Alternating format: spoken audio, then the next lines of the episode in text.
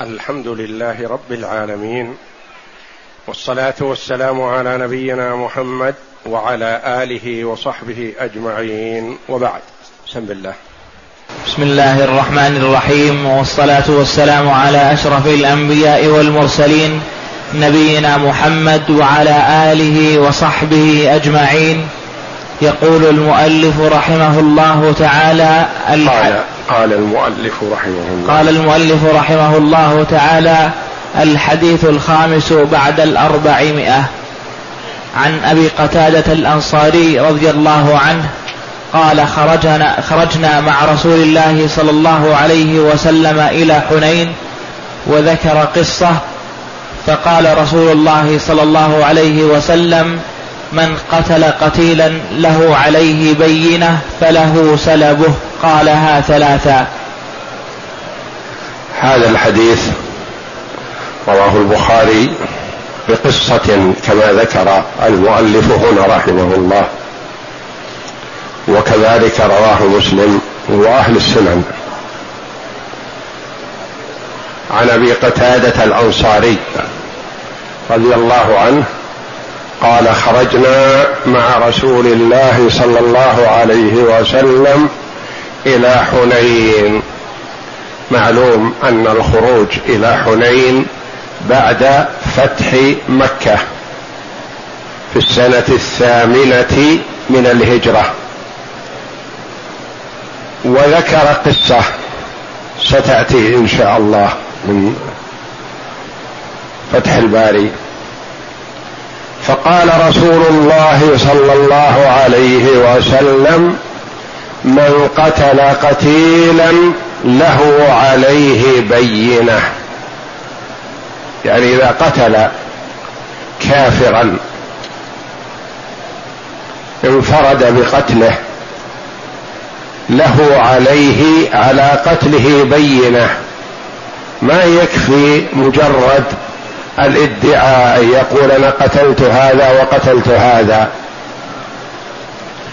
فله سلبه. سلبه يعني ما معه من أشياء تخصه من سلاح وراحلة وأدوات وآلات القتال كالدرع والبيضة وغيرها. والثياب والطعام الذي يخصه ما كان يخصه على راحلته مثلا. هذا يكون لمن؟ لمن قتله تشجيعا وترغيبا في الإقدام.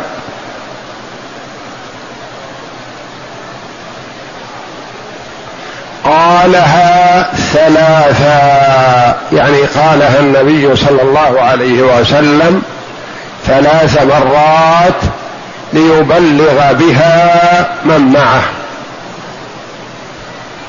لأنه ربما يكون شخص له حق في هذا لكنه ما سمع في المرة الأولى.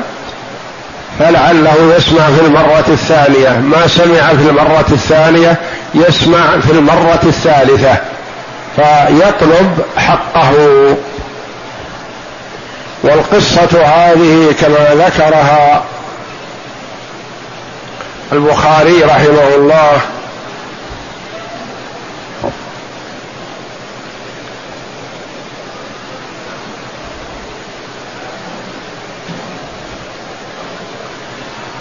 قال الحديث خرجنا مع رسول الله صلى الله عليه وسلم عام حنين. فلما التقيا التقينا كانت للمسلمين جولة. فرأيت رجلا من المشركين على رجلا من المسلمين. فاستدبرت حتى أتيته من ورائه حتى ضربته بالسيف على حبل عاتقه. ضرب المشرك. فأقبل علي يعني المشرك ترك من كان عليه من المسلمين وأقبل على أبي قتادة. فأقبل علي فضمني ضمة وجدت منها ريح الموت. ضمني ضمه بقوة. والرجل يصارع الموت لأن الضربة فتكت به. ثم أدركه الموت فأرسلني. يعني ارتخى وسقط ومات. فسلمت منه.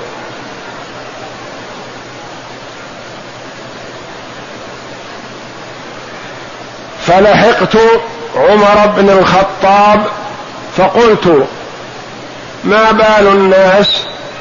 قال أمر الله. لأن المسلمين أقبلوا ثم فاجأهم المشركون بقوة فانهزم الكثير من المسلمين ولم يبق مع النبي صلى الله عليه وسلم إلا القليل. والله جل وعلا يقول في ذلك ويوم حنين إذ أعجبتكم كثرتكم فلم تغن عنكم شيئا. وضاقت عليكم الأرض بما رحبت ثم وليتم مدبرين. فأمر رسول الله صلى الله عليه وسلم المنادين ينادون يا أهل سورة البقرة يناديهم يا للمهاجرين يا للأنصار يناديهم صلى الله عليه وسلم فبدأوا يتراجعون. وكانوا حينما خرجوا من مكة بعد فتح مكة إلى حنين وجهة الطائف قال أحد المسلمين لن نغلب اليوم من قلة. لأنهم ما كانوا في جيش أكثر منه حينما ذهبوا إلى حنين. كانوا عشر اثنى عشر ألف. وحينما جاءوا الفتح مكة كانوا عشرة آلاف. ولحقهم من مسلم أهل مكة عشرة الألفان. وصار الجميع اثنى عشر ألف. فقال قائل لن نهزم اليوم من قله فأخبر الله جل وعلا بأن الكثرة لا تفيد. وإنما الذي يفيد الإيمان والاعتصام بالله ونصر الله جل وعلا لعباده. يوم بدر كانوا ثلاثمائة وبضعة عشر. وجيش المشركين ألف وزيادة. فانهزم المشركون شر هزيمة ومنحوا أكتافهم للمسلمين يقتلون ويأسرون. ألقى الله جل وعلا في قلوب المشركين الرعب والخوف فانهزموا. وأمد الله جل وعلا المسلمين بالملائكة تقاتل معهم.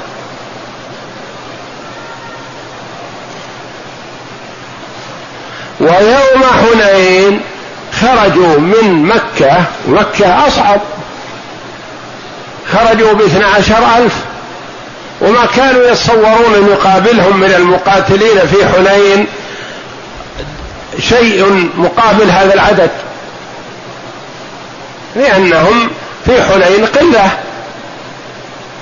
فكانوا يتوقعون أنهم أنه لن يقابلهم إلا شيء قليل وفعلا هم قلة. لكن المسلمين انهزموا لإرادة الله. ثم أمد الله جل وعلا المسلمين بالملائكة فقاتلوا معهم فانهزم المشركون وغنم المسلمون من حنين غنائم عظيمة.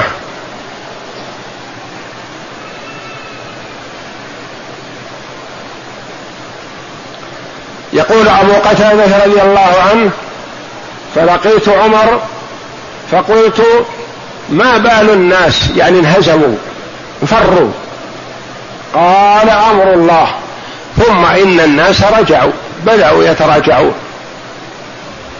وجلس النبي صلى الله عليه وسلم يعني بعد انتهاء المعركة فقال من قتل قتيلا له عليه بينة فله سلبه.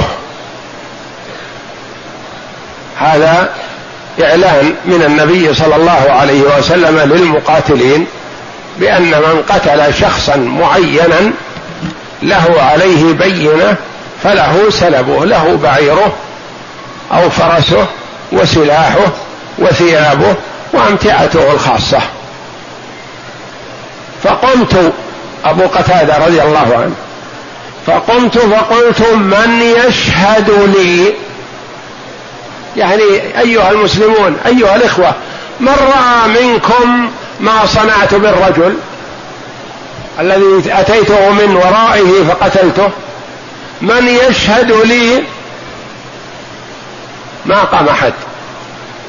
يقول ثم جلست رضي الله عنه. ثم قال يعني رسول الله صلى الله عليه وسلم من قتل قتيلا له عليه بينة فله سلبه. فقمت فقلت من يشهد لي؟ قام القوم الثانية. ثم جلست ما تكلم أحد. ثم قال الثالثة النبي صلى الله عليه وسلم قال في المرة الثالثة من قتل قتيلا له عليه بينة فله سلبه. فقمت. أبو قتادة قام في المرة الثالثة. فقال رسول الله صلى الله عليه وسلم الرؤوف الرحيم بالأمة. يتفطن ويتفقد أحوالهم. ما لك يا أبا قتادة؟ تقوم وتجلس وتقوم وتجلس وتقوم وتجلس. ما لك؟ فاقتصصت عليه القصة. أخبره بما حصل بدون زيادة ولا نقص رضي الله عنه وأرضاه. صدوق.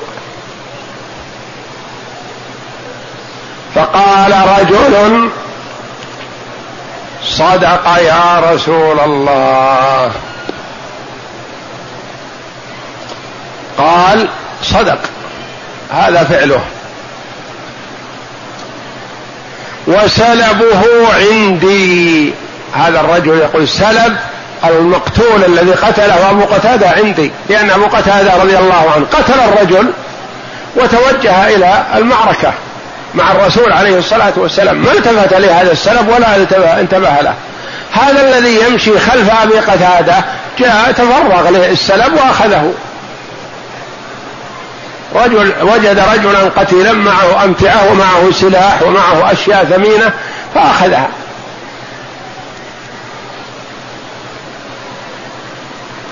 وسلبه عندي يقول سلب الرجل عندي. يعني هذه الشهادة شهادة واضحة لأنه يخبر عن فعل غيره ويبرهن على أن ما فعل الغير يقول مخلفاته عندي. أنا الذي أخذته أنا أمشي وراه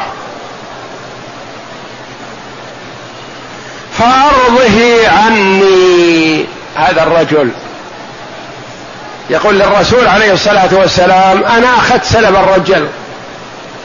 وأنت الآن في حديثك بأبي وأمي تقول للرجل القاتل السلب. فأنا أخذته فأرض أبي قتادة عني. أعطى أبا قتادة ما شئت وخلى السلم عندي. لأنه ذا قيمة يرغب فيه. فقال أبو بكر الصديق رضي الله عنه لا الله إذا لا يعمد إلى أسد من أسد الله يقاتل عن الله وعلى رسوله يعطيك عن الله ورسوله يعطيك سلبه. فيه أن الرجل إذا رأى أنه سنحت له فرصة أن يدلي برأي ما يجبن ولا يسكت يدلي برأيه يعرضه. إن قبل فبها ونعمت وإلا فلا لوم عليه. قال كلمة حق.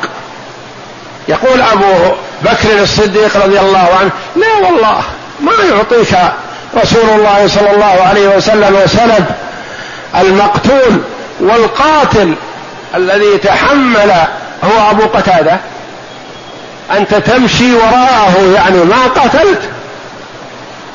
وهذا الرجل الذي هو أسد من أسد الله يقاتل عن الله وعن رسول الله ثم يكون السلب لك؟ لا والله. لا تعطى إياه أبو بكر رضي الله عنه قال كلمة رأي مسدد. فقال النبي صلى الله عليه وسلم صدق. من هو؟ أبو بكر. صدق. ما يصلح. أن الرجل يتحمل ويخاطر بنفسه ويبذل ما استطاع لإنقاذ أخيه المسلم من ناحية ولقتل الكافر من ناحية. ولا غرض له بالسلب ولا فكر فيه. فهو اسد من أسد الله. ثم أنت أيها الذي تمشي وراءه تأخذ السلب؟ لا والله لا يصير وصدق النبي صلى الله عليه وسلم أبا بكر رضي الله عنه. يقول فأعطاه يعني أعطاني إياه. أبو قتادة. فابتعت به فابتعت مخرفا في بني سلمة. فإنه لأول مال تاثلته في الإسلام. لأن هذا السلف فيه درع. يقول درع ثمين. وآلات حرب الات سلاح قوية. وحسنة ويرغب فيها يقول بعتها لأنه رضي الله عنه يقاتل بسيفه. باعها فاشتريت بها مخرفا. مخرف يعني جزء من بستان أو آه، مجموعة نخيل أو نحو ذلك يعني مثل ما يقال مخرف أو مقيض أو آه، نخل أو مجموعة نخيل اشتراها رضي الله عنه. يقول هي أول مال تأثلته في الإسلام.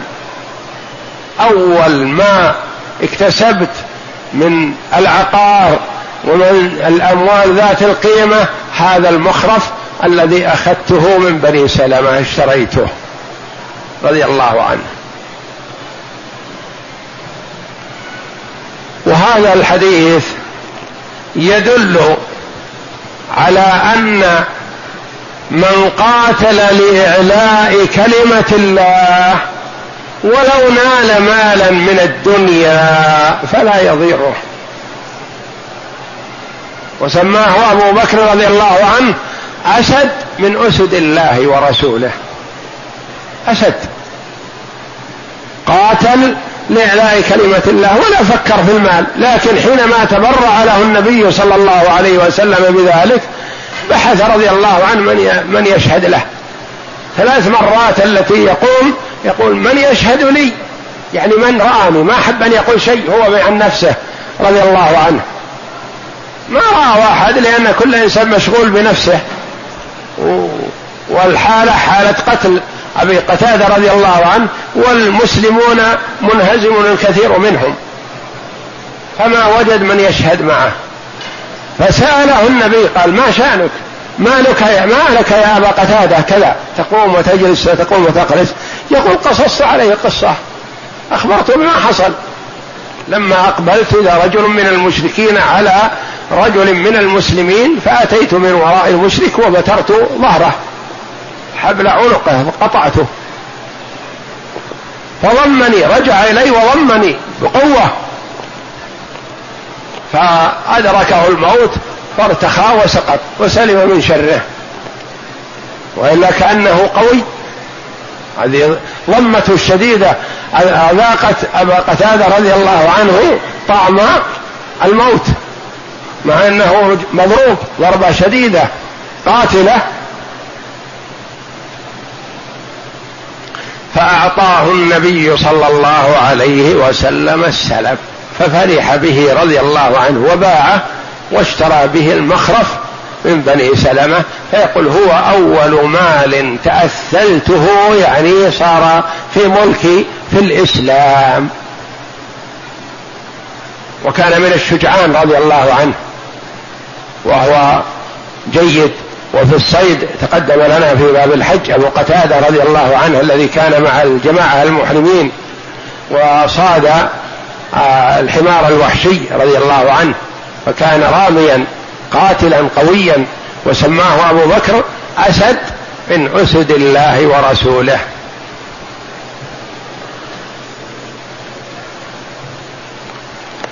اختلف العلماء رحمهم الله. هل مقالة النبي صلى الله عليه وسلم هذه تشريع. ام مقاله وال لمن هو وال عليهم. وما الذي يترتب على هذا؟ منهم من قال مقالة النبي صلى الله عليه وسلم هذه تشريع. ومنهم من قال هذه مقالة قائد لجيشه. فما الذي يترتب على هذا ويترتب على هذا؟ نعم. إذا قلنا إنها مقالة قائد لجيشه فلا تعتبر حكما شرعيا باستمرار وإنما تعتبر إذا قال القائد لجيشه من قتل قتيلا فله سلبه صار وإذا لم يقله ولا يصير. لأن هذه قال ترجع إلى القائد. فإذا رأى القائد أن من المصلحة إعلان ذلك ليبث في نفوس المقاتلين الشجاعة والشهامة والإقدام فله ذلك. وإذا لم يقلها فلا يكون سلب المقتول للقاتل. الآخرون قالوا لا هذه ليست مقالة قائد لجيشه وإنما مقالة تشريع. فالنبي صلى الله عليه وسلم فوق كونه قائد هو مشرع. فيلزم على هذا أنه سواء قال القائد ذلك أو لم يقله لأنه صدر فيه حكم شرعي من النبي صلى الله عليه وسلم فمن قتل قتيلا فله سلبه. فهمنا نتيجة الخلاف في القولين منهم من قال تشريع ومنهم من قال مقولة قائد لجيشه. فالذين قالوا تشريع يكون باستمرار.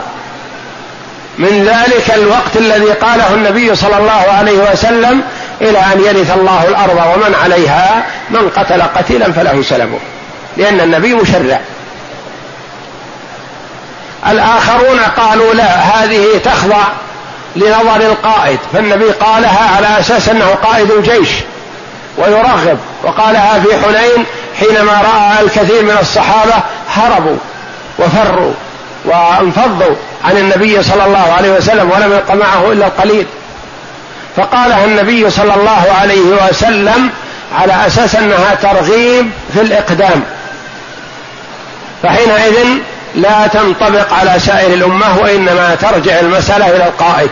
إذا قالها لزمت وإذا لم يقلها فليس للقاتل السلاب والظاهر والله أعلم أن كل ما يصدر من النبي صلى الله عليه وسلم هو تشريع لأنه مشرع للأمة ما لم يرد فيه بخصوصه شيء يقال في هذه المرة. أو لهذا الرجل خاصة. وما دام أنه لم يرد فيه تخصيص فما يصدر عن النبي صلى الله عليه وسلم كله تشريع للأمة.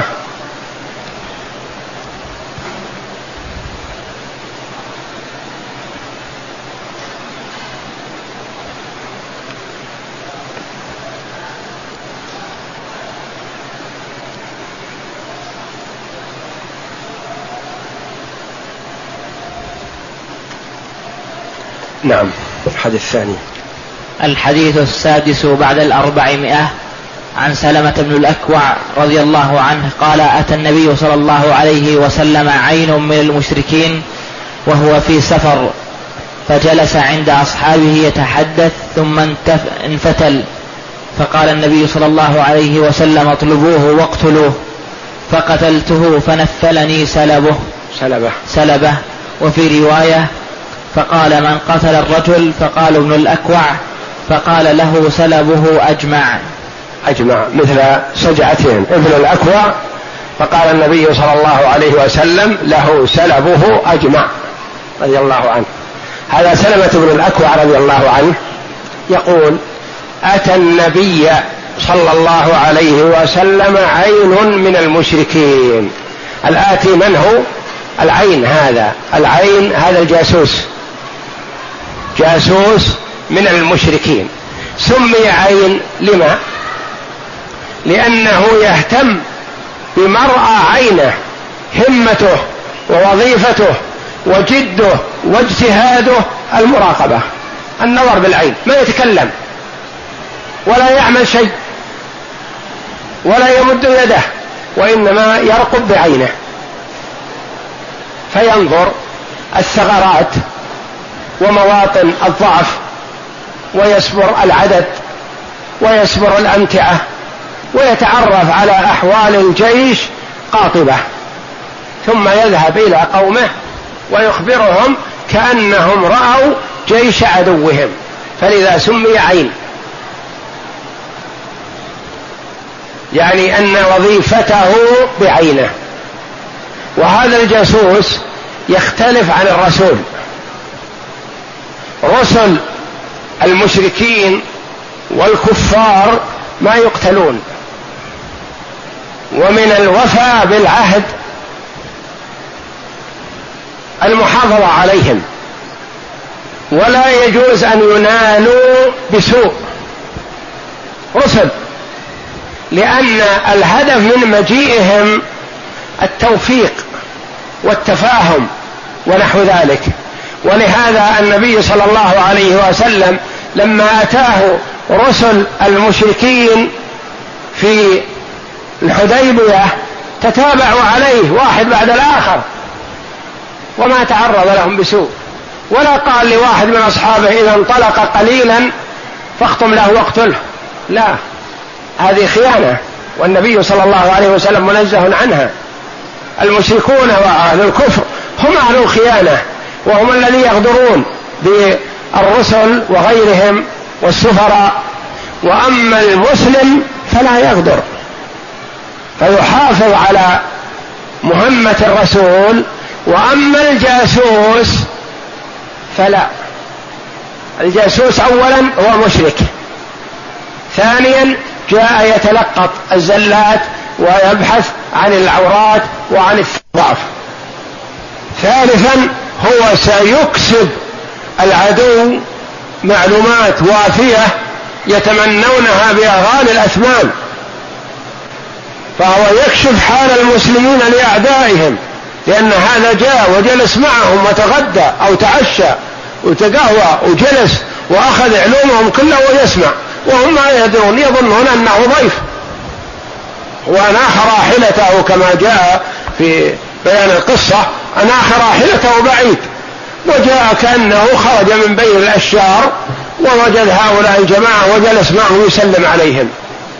ويجلس معهم ويتغدى معهم ويتحدث معهم. وهو يعلم. والنبي صلى الله عليه وسلم أطلعه الله جل وعلا على ما أراد هذا الرجل. وإلا الصحابة استقبلوه وأكل معهم وجلس معهم. هذا العين. لكن لما انطلق قال النبي صلى الله عليه وسلم اذهبوا إليه فاقتلوه. لأنه لو وصل إلى المشركين وأعطاهم المعلومات قال الصحابي فينا ضعف. يعني مع ما فينا من قوة الإيمان والقوة لكن معنا ضعف عدة ما معنا أحد. الرجال قليل والركب قليل ويركب بعضهم ويمشي بعضهم وهكذا وجوع. وضعف في الطعام. الطعام الذي قدموه طلع عليه ما هو؟ هو إذا ذهب إلى المشركين وأعطاهم المعلومات التي اطلع عليها يسرون بهذا وينتصرون على المسلمين ويغلبونهم. فأراد النبي صلى الله عليه وسلم قطع هذه العين عن إيصال المعلومات إلى المشركين. ففرق بين الجاسوس ويسمى جاسوس ويسمى العين وبين الرسول والمصلح والمبعوث سمى مبعوث ويسمى رسول ويسمى مصلح ويسمى أي اسم يؤدي هذا الغرض. يأتي للإصلاح يقول أنتم جئتم لقتالنا ونحن لا نريد القتال مثلا ماذا تطلبون منا؟ يقول النبي صلى الله عليه وسلم نريد منكم الإسلام؟ قالوا لا ما نريد الإسلام الآن حتى نرى. قال اذا تدفعون لنا الجزية وتكونون تحت ولايتنا وندافع عنكم. يرضون بهذا يقولون لا نقاتل وندفع الجزية. فالمصلح والرسول والمبعوث لا يجوز التعرض له بسوء.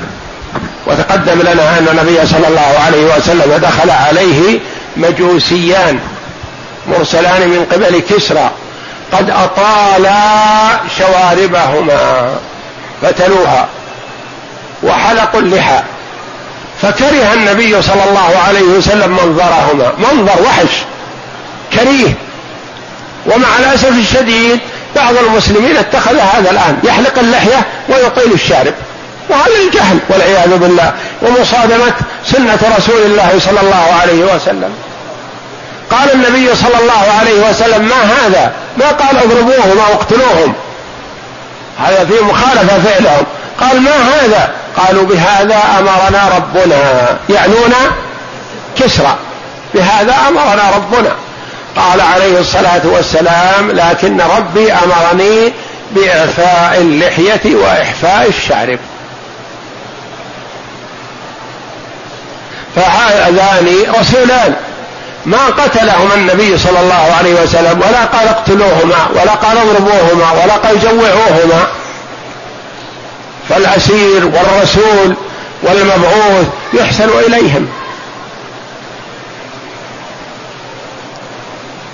فجلس عند أصحابه يعني جلس هذا الرجل الجاسوس عند أصحاب النبي صلى الله عليه وسلم يتحدث يعني كأنه من البادية من هذا من أهل هذا الموطن.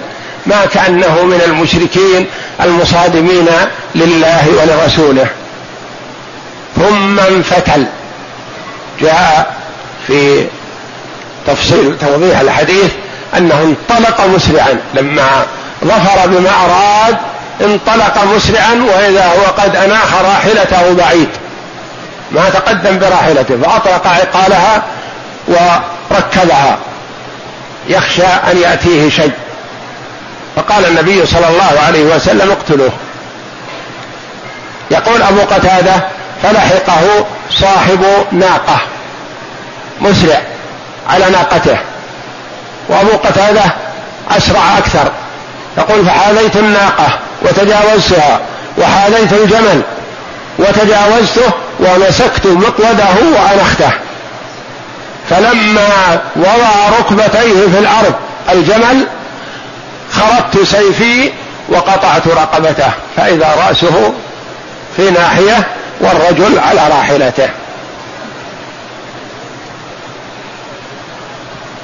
فرجعت. فقال النبي صلى الله عليه وسلم علم من قتل الرجل؟ قالوا ابن الأكوع. قال عليه الصلاة والسلام له سلبه أجمع. كل ما كان مع الرجل على راحلته لابن الأكوع رضي الله عنه وأرضاه.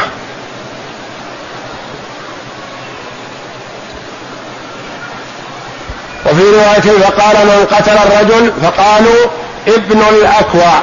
فقال يعني الرسول صلى الله عليه وسلم له سلبه أجمع. يعني أعطوه كل ما كان مع الرجل يعطى لابن الأكوع رضي الله عنه وأرضاه. وكأنه أسرع على الأقدام رضي الله عنه. يقول حاذيت الناقة. ثم تجاوزتها الناقة التي أرسلت بطلب البعير بطلب صاحب الجمل. فوصلت إلى مؤخرة الجمل فتجاوزته. تقدمت. وجئت إلى مقود الجمل وأنخته. فلما وضع ركبتيه في الأرض خرطت سيفي وقطعت رقبته. نعم. فيؤخذ من هذا مثل ما أخذ من الحديث السابق أن من قتل قتيلا فله سلبه. نعم. غريب الحديث سلبه بفتح السين واللام والباء وهي ثياب المقتول وسلاحه ودابته. التي قاتل عليها. ما يستفاد من الحديث الأول فيه أن من قتل قتيلا وأقام على قتله إياه بينة فله سلبه الذي تقدم تعريفه. الثاني أن السلب للقاتل سواء قاله قائد الجيش قبل القتال أو بعده. الثالث إعطاء القاتل سلبه سلب قتيله من باب التشجيع والتحميس على قتال الأعداء. الرابع قتل العين الذي يبعثه الأعداء ليخبر, المسلم ليخبر, ليخبر, ليخبر. المسلمين ويتعرف على أحوالهم لأن في تركه ضررا على المسلمين بالإخبار عن حالهم ومكان الضعف منهم والدلالة على ثغراتهم. بخلاف الرسل فإنهم لا يؤذون لا يؤذون. لا يؤذون لأنهم دعاة سلام وصلة وهذه من محاسن الإسلام. يعني من محاسن الإسلام قتل الجاسوس وإكرام الرسول.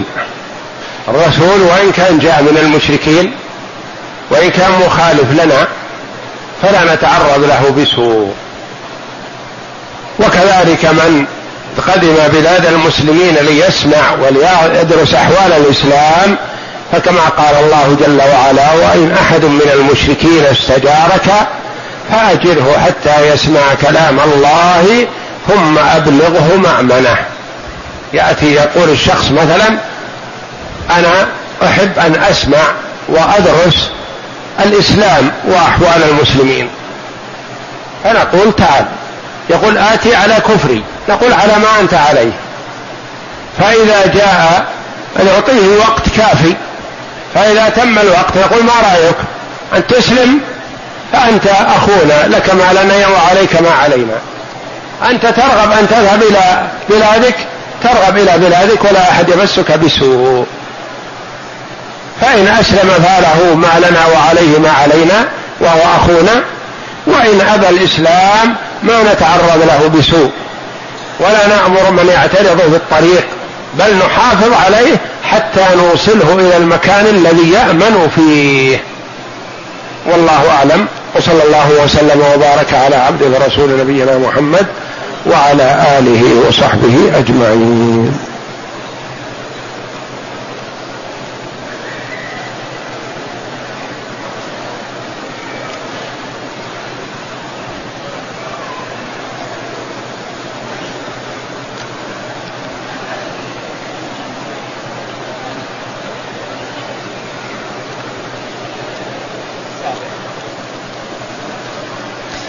يقول السائل في الوقت الحاضر السلاح اختلف عن الماضي هل من استولى على دبابة هي له وما فيها من سلاح؟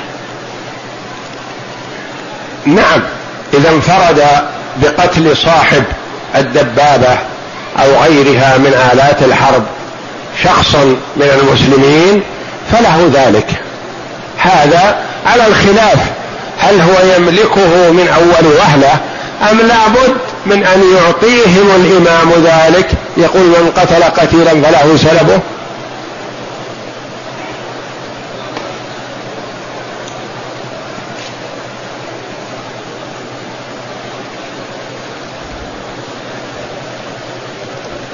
يقول السائل بعت قطعة من الذهب من أحد المحلات واشتريت أخرى ولم أقبض ثمن الأولى وإنما زدت عليها فاشتريت الأخرى فما حكم هذا العمل؟ يقول بعت قطعة من الذهب واشتريت أخرى وزدت على قيمة الأولى.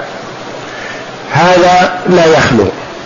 إذا كنت بعت القطعة الأولى مثلا بألف بعتها بألف وأنت واقف. ثم اشتريت منه قطعة أخرى بألف ومائتي ريال. ثم تحاسبتما فقلت إن عندك لي ألف وعندي لك ألف ومائتان هذه المائتان الزائدة. هذا لا بأس به. هذا صحيح. هذا صحيح.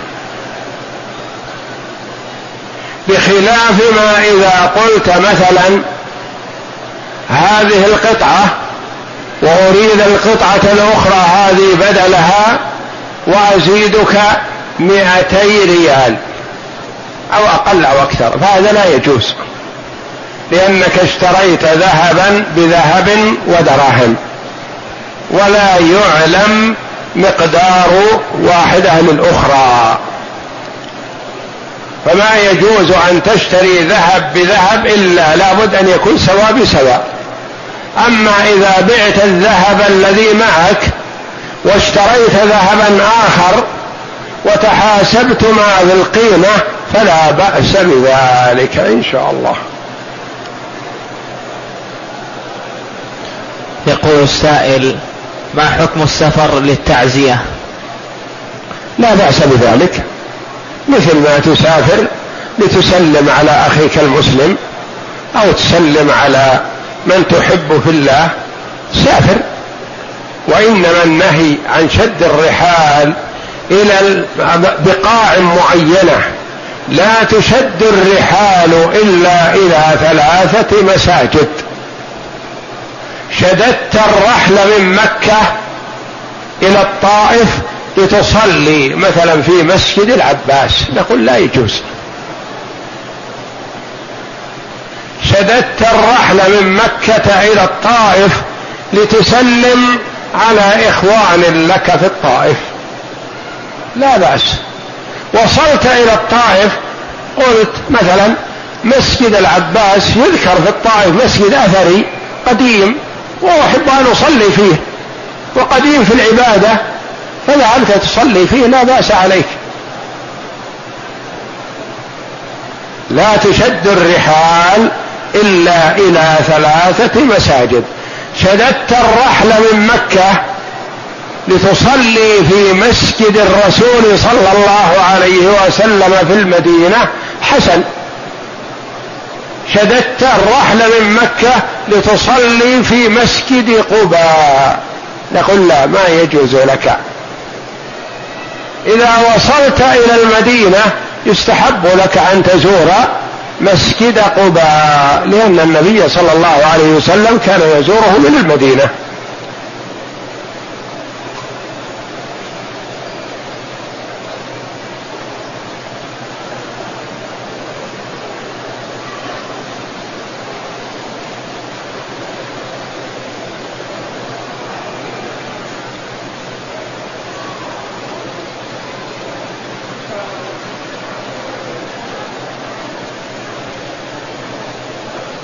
يقول السائل هل من أخذ السلب يحسب له من نصيبه من الغنائم؟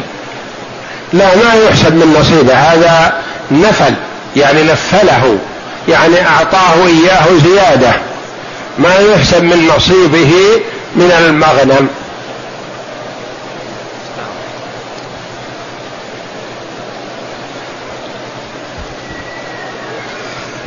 يقول السائل هل يجوز للمتنفل أن يأتم بالمفترض؟ نعم يجوز. هذا لا إشكال فيه. المتنفل يأتم بالمفترض يعني أنت صليت الفريضة في مسجد فجئت إلى المسجد الآخر وإذا هم يصلون الفريضة فتصلي معهم.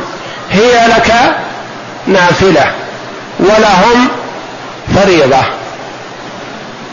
والعكس صحيح مع وجود الخلاف يعني يأتم المفترض بالمتنفل. بعض العلماء يقول لا ما يجوز أن يأتم المفترض بمن يتنفل.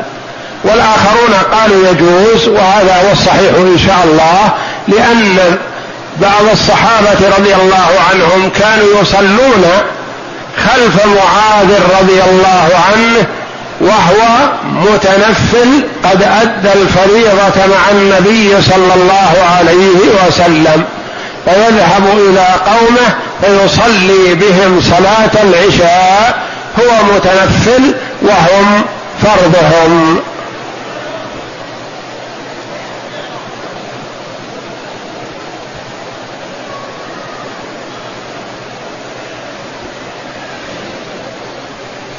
يقول السائل ستغادر الطائرة مطار جدة الساعة الثالثة ليلا ولا تصل إلى البلد إلا بعد الشروق فما العمل في صلاة الصبح؟ العمل في صلاة الصبح تصلي في الطائرة يا أخي حسب استطاعتك. تصلي حسب استطاعتك. واقف جالس متربع على الكرسي المهم أن تؤدي الصلاة قبل خروج وقتها. ما يجوز أن تؤخرها إلى ما بعد طلوع الشمس. الصلاة التي تجمع مع أختها نعم تؤخرها تأخير جمع. والصلاة التي لا تجمع لابد تصليها في وقتها حسب استطاعتك. جالس على الكرسي متربع في مكان جماعة فرادى حسب ما يتيسر لكم. ولا تؤخروها ولو في الطريق ولو في الممر. تصف وتصلي وتركع وتسجد حسب استطاعتك وتجعل السجود أخفض من الركوع وتؤمي بما تستطيعه.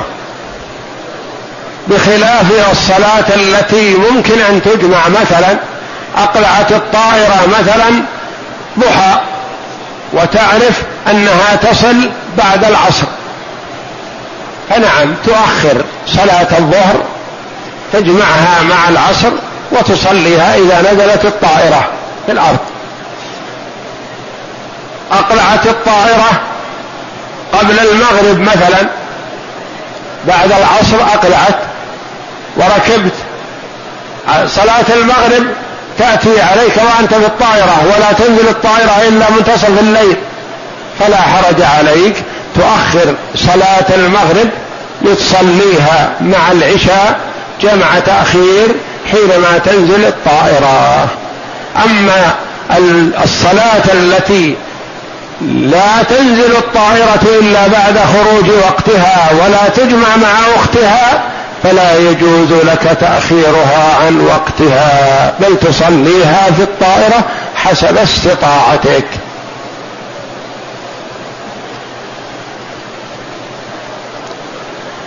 يقول أنا طالب علم ولا أعمل ولي أخت عندها أموال. إذا أعطتني من مالها زكاة هل هذا يجوز؟ أقول إن كنت لا ترثها أنت فيجوز. أن إذا كانت لا ترثك فيجوز أن تعطيك من زكاة مالها. وإذا كانت ترثك فلا يجوز أن تعطيك من زكاة مالها. إذا كان لك أولاد أو الأب موجود يحجبونها من الميراث أو لك إخوة أشقة وهي أخت لأب يحجبونها من الميراث فلك فلها أن تعطيها من زكاة مالك. مالها تعطيك من زكاة مالها. أما إذا كن إذا كانت هي ترثك فلا يجوز أن تعطيك من زكاة مالها وإنما يجب عليها أن تنفق عليك إذا احتجت لقوله تعالى وعلى الوارث مثل ذلك.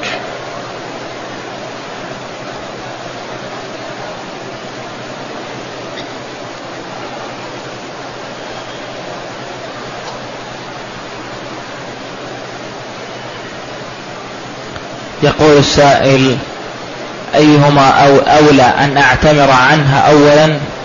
والدي المتوفى أم أمي التي لا تستطيع الوصول إلى مكة لأداء العمرة عن نفسها؟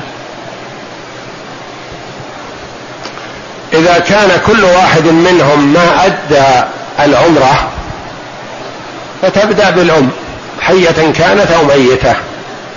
وإذا كان أحدهما أدى العمرة والآخر ما أدى فتبدأ بمن لم يؤد العمرة قبل حيا كان أو ميتا.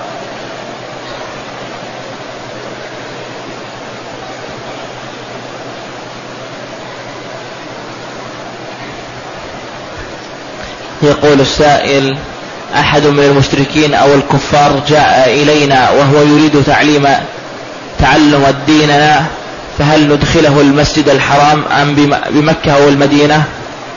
لا ما يجوز أن يدخل الكافر حدود الحرم وإنما ممكن أن نمكنه من الدخول في غير المسجدين في غير مكة والمدينة. وأما المسجدان فلا يدخلهما كافر. والمراد بمكة الحرم. عموما يعني ما هو المسجد خاصة وإنما حرم مكة ما يدخله الكافر. يقول السائل هل يجوز قضاء راتبة الفجر وقت, وقت الضحى؟ نعم بل يستحب هذا إذا فاتت على المرء راتبة الفجر وكان النبي صلى الله عليه وسلم يحث عليها ولا يتركها لا حضرا ولا سفرا. فاتت عليه راتبة الفجر فيحسن أن يقضيها. وإذا أمكن أن يقضيها بعد طلوع الشمس وارتفاعها فحسن. وإذا خشي أن ينشغل عنها أو ينساها فليصلها بعد صلاة الفجر حتى لا يتركها. فإن تيقن أنه يؤديها ضحى فيؤديها فهو أولى من تأديتها بعد صلاة الفجر. والله أعلم. وصلى الله وسلم وبارك على عبد ورسول نبينا محمد وعلى آله وصحبه أجمعين.